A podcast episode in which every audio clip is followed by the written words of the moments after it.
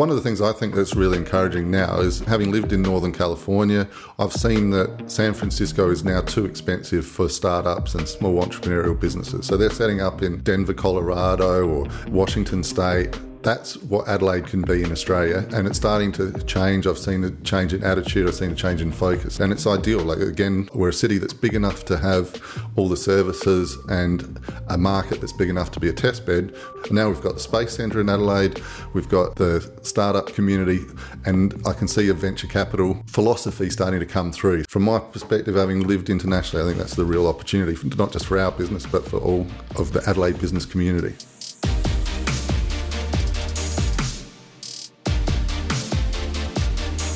Welcome to episode 140 of Be the Drop, a weekly interview podcast sharing stories from people who inspire and motivate others to help you learn how to tell your story. I'm Amelia Veal, Director at Narrative Marketing and firm believer in the superpower of storytelling. The rise of electric cars is happening across the globe, although Australia is currently lagging behind when it comes to cleaner, greener transport options. However, a recent study funded by Jaguar claims two thirds of Australians will have an electric car within the next 10 years. Mark Harrington is a pioneer in eco friendly business, recognising the potential and untapped market of green transport by delivering chauffeured or leased hybrid and fully electric cars. In the age of ride sharing and Uber, My Car is a door to door, on demand, individually tailored service that is set to shake up Adelaide's approach to transport. In today's episode of Be the Drop, Mark describes the challenges of being the first to market. He discusses why he uses a collaborative approach and how his adaptability has been critical to allow for future expansion. This is Mark's version of Be the Drop. Considering starting your own podcast? At Narrative Marketing, we deliver a full range of podcast production options. Or if you'd like help getting started to produce your own content, I also deliver podcast training programs. Hit the link in the show notes for more.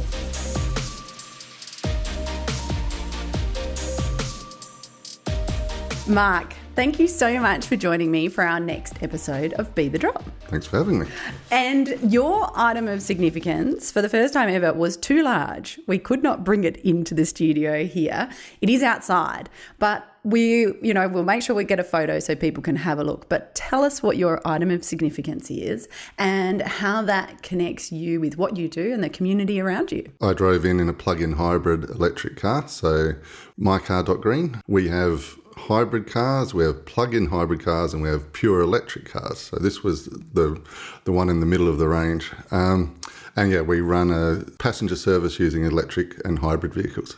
Great. And how long have you been doing that, Mark? Uh, about 12 months now. So, what is it that got you involved in this? You know, there is things like Uber in play, which is obviously, you know, taking a big part of the market.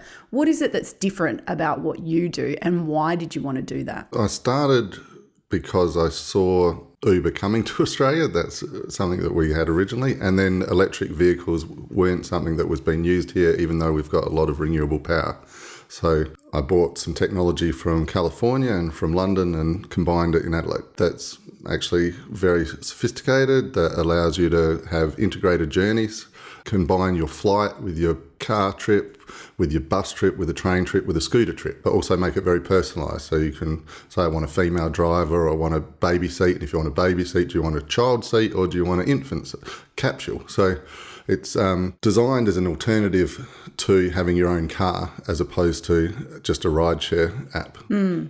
And so, what? Why is it that you think it's important that there's a green element to this? You know, that you've got the hybrid and the hybrid mixes and the, and the different styles of environmentally friendly cars. I think it's the way of the future. So great for the environment, but it's also good for the individuals. So what I think is not emphasised at all with electric vehicles is that traditional vehicles produce toxic fumes. So in cities, especially in the central area of cities, we're breathing in, especially as we start riding bikes and walking more between meetings and um, our workplaces, we're breathing in toxic fumes all the time. So that's ridiculous when there's an electric vehicle option. Then also, like in especially in South Australia, half of our power now comes from solar and wind. That power is only generated when the wind blows or the sun shines, but we can charge the cars anytime. And, you know, I think that's probably one of the conversations around electric cars is the charging. You know, is there advancements? Is that in that space? Do you see that that will really help rise the profile of electric cars? So one of the misunderstandings I've seen in the election campaign is people say, well, electric cars are going to put more pressure on our electrical system, which is totally untrue. It's the opposite. Like, electric cars take the pressure off as we move to renewables because we're better utilising the network. And we've got a technology that was developed in Adelaide as well where we can export power from the car batteries. So if there's a shortage, both a price spike or um, potential for there to be blackouts, we can plug the cars in and offload power into the grid to support that. So when we're not just taking power when it suits the grid, we can also save the grid in an emergency. So, so explain that. So that means that the car can actually put power back, Back into, into, the, the grid. grid. So you can use all the car batteries in the same way as we've got the giant Tesla battery at Jamestown.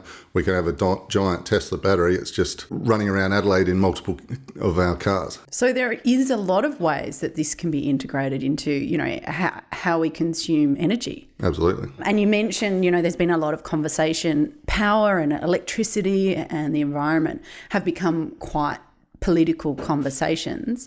And you do work with the government here in South Australia to help provide transport for them, is that right? We do some transport for the government, and then we also um, participate in a whole range of different community outreach and demonstration days. So, like the Tonsley Innovation Precinct Open Day, we have electric car trials in Franklin Street. Um, we participate in all the different conferences. So, we provide services for the Fringe, for the festival, for the Arts and Film Festival. Hybrid World Adelaide, all of these different conventions, taking the VIPs and patrons. And so then, you know, they've got a green element to those ev- events as well. And it's a wow factor that when someone is a VIP and they get picked up in a Tesla X with gullwing doors and they notice there's no engine um, and it's got Spotify and it's got driver autonomous technology, um, that's all quite impressive as you're coming in from the airport listening to your favourite song without the driver having his hands on the wheel. Yeah. So tell me a bit about that autonomous driving. What's happening and where are we really at with that? Yeah, so that's over. Uh, I think that's something that's over egged. I think it's going to take years before we go to full autonomous. But in the meantime, like the Teslas already will drive in autonomous mode in a straight line. So mm. So explain to us then, you mentioned there's quite a few different types of electric cars and different variations of them. Can you just briefly explain a little bit about the variations and what is available on the market? Okay, so one extreme in Australia at the moment is the Nissan Leaf, which is a small hatchback electric car. So that's purely electric, and at the other end is the Tesla. Um, and what's starting to come out now is more vehicles in the middle of the market. So the Tesla Model 3 is going to be released later this year. Hyundai have already released electric vehicles onto the Australian market. And what's more important is um, at the end of this year, it's going to become possible for us to import electric vehicles secondhand from other countries. So other countries are subsidising electric vehicles, which mean they have lower cost electric vehicles on their second-hand market. We currently can't import them into Australia. But as those rules are opened up at the end of this year, we'll be able to import lower cost second-hand electric vehicles from Japan and the UK and South Africa. So overall across the globe, what is the market for electric cars? It varies, you know, like Australia, it's 0.1% or something of new vehicle sales. In um, Norway, it's 50%. So the full range in between. And so then and then as well as electric cars, you've also got a mix of petrol and So the cheapest electric car in Australia would be a hybrid. So, for example, we have Toyota Camrys. That doesn't take power from the grid at all. But what it does is when you're going down a hill or braking, instead of that being wasted energy, it's going into charging the battery. So you always have the efficiency of an electric and a traditional engine running in combination. So the car will always use whichever's more efficient. So at low speed or taking off from lights, it'll be the electric engine, and then when it's faster, it'll be more heavily reliant on a um, petrol engine. And so, and what, you know, is there more, what's the percentage mix of hybrid versus electrical cars in the market? In Australia, hybrid cars are becoming much more popular. So I don't know the percentages, but there'd be a couple of percent of hybrid vehicles now, hmm. whereas it's only a fraction of a percent of electric vehicles. As electric vehicles become lower cost to buy and one thing we're doing is leasing electric vehicles, so we'll wear the upfront costs, and then the customer or the leaseholder can get the benefit of reduced energy costs. So, electric car costs a lot less to run and um, a lot less to maintain. So, a pure electric car is running purely on electricity. So if you've got solar panels at home, you can run it at extremely low cost. And then um, the cost of maintenance is basically changing tyres. So costs of an electric vehicle are significantly less, but it costs you more to buy the car up front. So that's why we started leasing cars so people can get the, the longer term benefits but spread the financing costs over the life of the vehicle. Mm. Yeah, and as you mentioned, if you know secondhand cars are going to come in at the end of the year, that's going to increase that as well. We'll be doing more and more leasing then when we can import the secondhand cars. From a business perspective, you know, what has been your biggest challenges in building this business? Our biggest challenge has been explaining to people that they get a better service that's green at the same price people seem to think that they're going to pay more for a green service, which they don't. And then, so you know that that green aspect has that been really beneficial for the business? We haven't seen that in Adelaide as much as we might have hoped.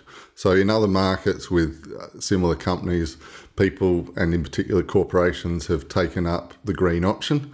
And in Adelaide, we haven't seen a predisposition towards green if it's at the equivalent cost. So there's only been a, a small number of businesses that have taken up that opportunity to be a green business. Mm. And we're hoping that'll change in future, but also other markets like Sydney and Melbourne have a much larger corporate presence and uh, predisposition towards environmental purchasing. So is then your plan to then go into Sydney and Melbourne? Exactly. So Melbourne in particular, Melbourne doesn't have a train from the airport, so there's no green option. It has a long freeway which suits autonomous vehicles. Mm. Well, and Melbourne has been traditionally quite a green voting place, isn't it? The centre of Melbourne um, actually has green members of parliament, so, yeah. which is the only place in Australia that has that. So. Mm. And then, so how do you go about building this business and getting people to know about that? We've been basically trialing different options, to be honest. So, social media, that's had some success, but directly reaching out to government and to corporates has been what's been most successful. So, trying to find the right people and explaining to them why our service is better, irrespective of the fact that it's green. You're also involved in, and this has recently come up as well, the conversations around transport options and, for example, on demand buses. So you've had conversations around that. What, what, can you explain a little bit about that and how you think this all links in together? What we've been advocating and was pleased to see today that the government's taken us up on the challenge is to have multiple modes of transport that you can all book through our app. So our app's designed that you can have these multi-mode trips. So what that means is, um, the, from the government's perspective, if you're in an area where there's low utilisation at a particular time of day of a bus service, instead of running a bus, we can run an electric car, and then we can connect you to either your destination or another form of transport. So it could be a train, a combined trip, which is a taxi trip to the train station and a train ride, which saves the government the cost of running a bus. From a passenger point of view, I get a taxi picking me up from my door now that's electric and green instead of having to run a diesel bus with one or two people on it, which I have to walk to. So. I get a green benefit, but I also get a much better service because I get a door to door service. I just interchange with a train train trip. And then we also increase the utilisation of our train lines. So realistically, it's around the low usage times. So this is where the on demand comes in. Instead of filling buses who are just trundling along a set route, guzzling diesel or whatever it is that they're using and with nobody in them potentially, you're saying that we could somehow manage it so that people can get more individually tailored services? Exactly. And they can book it all on one app. So if we can access the scheduling and payment system for public transport, you can just pay through your app and we'll automatically pick up the public transport subsidy. So you're not paying anything more and you get an on demand service. So all these things are really opening up, but obviously I can imagine that that's going to have to go through quite a few hurdles because you're talking about integration with the government and private services and changing philosophy around people's expectations, I suppose, you know, because we're used to having buses run on a on a timetable even if they're not necessarily um, the most effective or efficient usage of that resource. Yeah, the technology aspect's the easy bit. The hard bit is the cultural change. Today we heard the Labor Party on the radio. They're talking about how this is going to interrupt the unions and the jobs that the bus drivers have. So that's a cultural change. Then people, like you say, consumers are going to have to think differently about how they order services. What happens if it's an elderly person that doesn't have good use of technology? Do they have a telephone number that they can call so they don't have to rely on using an app? So all of those things I think will be more difficult than the actual underlying technology. But on that point, you know, like in Sydney, there's already some trials. So some examples in Sydney are at uh, Manly, you can take an Uber from your door to the Manly ferry terminal. So instead of using up car parks at the Manly ferry terminal and running cars inefficiently, you can either not have a car or leave your car at home and take an Uber to the ferry terminal. And that costs you the same as if you'd taken a bus, but it's a door to door service. Um, Adelaide's a perfect test market because we're about a million people. We have low utilisation of some of our public transport. We have high penetration of renewable, so we've got a lot of wind and a lot of solar compared to other states. It's ideal. Adelaide is the best place to do this. And some of the markets where this first started were Scandinavian countries where they have a more socialist approach to it. So business and government have sat down together and they've come up with ways of having these multi um, modal transport systems. So the capital of Sweden and of Scandinavia, from their perspective, has a population of a million people. So Stockholm is no bigger than Adelaide. So how do we take that and apply that here? Well, one of the things I think that's really encouraging now is um, having lived in Northern California, I've seen that San Francisco is now too expensive for startups and small entrepreneurial businesses. So they're setting up in Denver, Colorado, or even Utah or Washington State. That's what Adelaide can be in Australia, and it's it's starting to change. I've seen a change in attitude. I've seen a change in focus. So there's a lot more entrepreneurial, small startup businesses starting in Adelaide, and it's ideal. Like again, we're a, we're a city that's big enough to have all the services and a market that's big enough to be a test bed, but we're small enough that it costs are lower and um, getting access to the people you need to work with is easier. And now we've got the Space Centre in Adelaide, we've got the startup community, and I can see a venture capital philosophy starting to come through. So some of the like family owned entrepreneurial businesses of the past are now starting to morph into being the investors in some of these entrepreneurial businesses, which I think is good. It's like a generational change in those businesses, but it's also a change in the culture of Adelaide.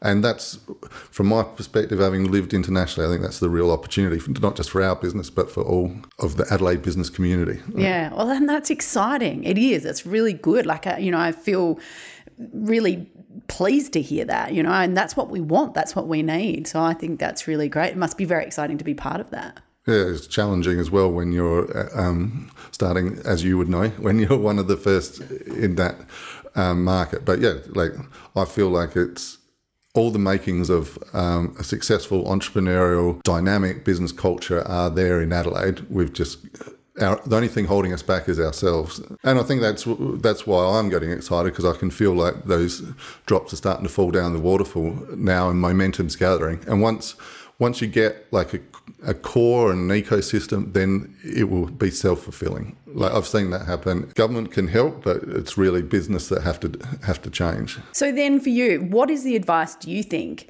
that really helps that? Like, you know, if you had to come up with a be the drop tip to how to help communicate and collaborate and do that, what is your number one advice for people if we really want to create this momentum? What I try and do is shy away from people that are being protective and insular and put my time and energy into those that are open and collaborative. So that's just my personal approach to it. We'll see if that's successful or not. But I think if we had that as a general philosophy in business and in government, we'd be streets ahead of any other state. And then also, just to expand on the on the advice aspect, to other people who want to start up, want to get involved in this space, that you know they're listening and they think, yes, I've got these ideas, I want to do things. What are some of the advice around getting involved in startup and going on the entrepreneurial journey? How, you know, is there any sort of tip that you can give to help? Because as you mentioned, it's challenging, it's hard, and you don't always know what's going to happen next what is some advice you could give? Don't underestimate the challenges and be prepared to be nimble and flexible. You can't think that you can um, have a strategy workshop weekend and come up with the ideal strategy. Like part of it, it part of an entrepreneurial culture is being able to change um, as the market changes. Like when we started looking at an electric vehicle passenger service, the whole market has changed. Uber didn't exist. The only electric cars available in Australia were Teslas. You know, being able to change and be flexible has been critical for us. Mm, so evolve as everything else does, Yes. or else be left behind. Exactly. All right. Thank you so much, Mark. It's been a pleasure chatting with you. Thank you. Thanks for joining me for another episode of Be the Drop. Don't forget to subscribe in order to ensure you never miss out on one of our weekly episodes. Be the Drop is produced by Narrative Marketing, where we believe that stories connect individuals and that powerful storytelling can positively impact the world. To unleash your storytelling superpower, visit narrativemarketing.com.au or check out our social links in the show notes. To contact me directly with any specific comments you have, you can email me via amelia at narrativemarketing.com.au. And don't forget that whilst a task or challenge may seem overwhelming, a waterfall begins with one drop. And look what comes from that.